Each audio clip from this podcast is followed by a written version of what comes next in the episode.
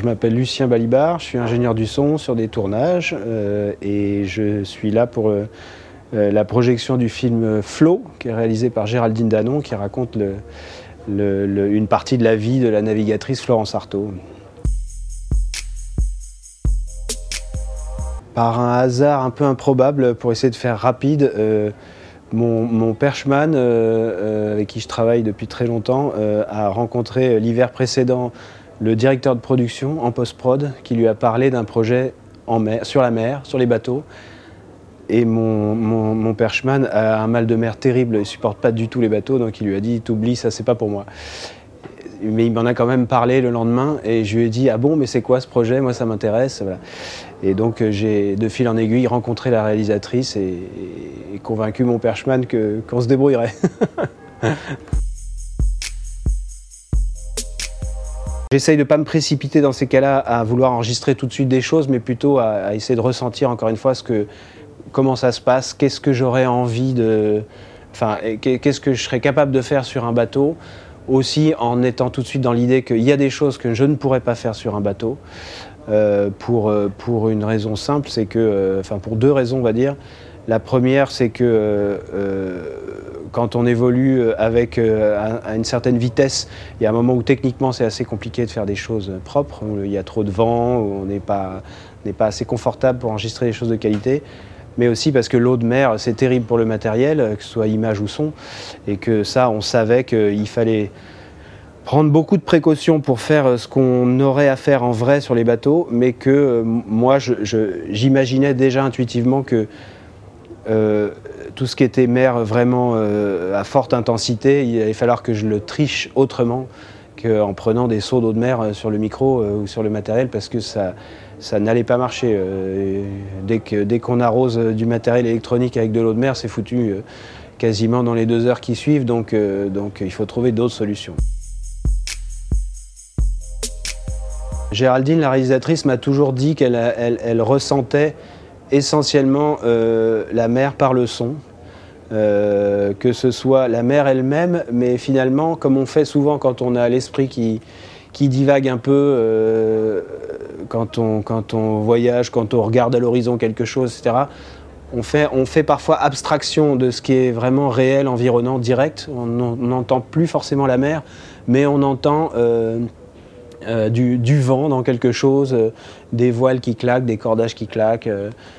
parfois, on, on a l'impression d'entendre la côte et l'ambiance des, des, des, oiseaux qui se rapprochent de la Guadeloupe à l'arrivée de la route du Rhum. on avait parlé de ça alors qu'on l'entend pas forcément, mais on l'imagine d'une certaine manière.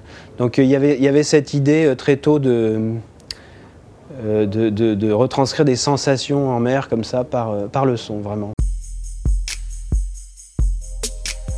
J'utilise moi toujours un enregistreur qui est un Cantar de Aton et j'utilise comme micro essentiellement des micros Shops.